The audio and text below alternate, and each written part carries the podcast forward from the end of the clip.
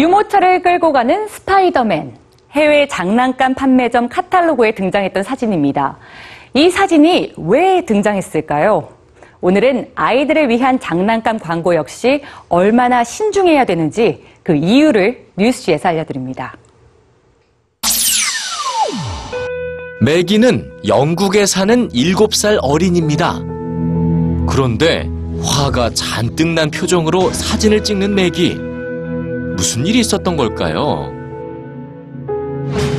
겨울왕국과 고양이, 그리고 슈퍼 영웅을 좋아하는 매기는 꼭 갖고 싶었던 게 있었습니다.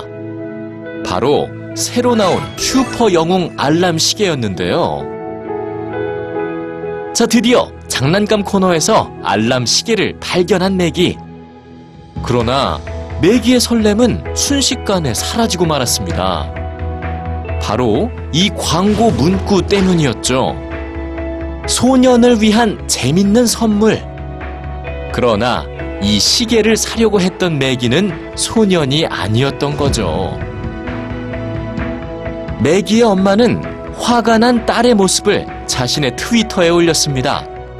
트위터의 글은 이렇게 평범했지만 사람들의 반응은 뜨거웠습니다.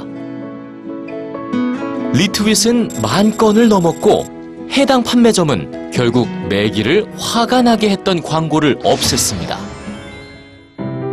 다른 상품과 마찬가지로 장난감 역시 주 소비층을 꼭 집어서 공략합니다. 매장 배치, 포장지, 카탈로그에서도 잘 드러나게 되죠. 그런데 이런 광고들이 아이들에겐 남성 출입 금지 또는 여성 출입 금지로 읽히고 있었던 건 아닐까요? 영국의 시민단체 Be Toys는 장난감의 진정한 역할을 되찾아주자는 캠페인을 벌이고 있습니다. 장난감은 아이들의 상상력을 넓히는 도구인데 성별을 구분한 광고들 때문에 아이들의 상상력이 제한되고 있다고 주장합니다. 놀이에선 충분히 가능한 이런 모습을 상상하기 힘들게 하기 때문이죠. 그리고 장난감은 보다 나은 생각을 만들 수 있는 첫 번째 도구가 된다고 말합니다.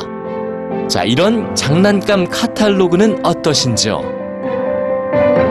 스웨덴의 최대 장난감 회사 탑토이는 2012년 크리스마스 때부터 성별의 구분을 없앤 카탈로그를 북유럽 국가와 프랑스 또 독일에 선보였습니다.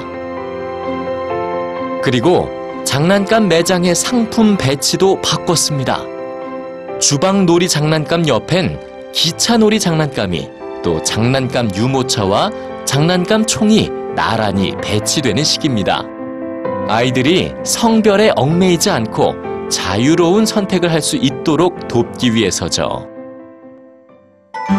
오늘 장난감 매장을 찾은 각 나라의 아이들은 과연 어떤 기준으로 장난감을 선택할까요?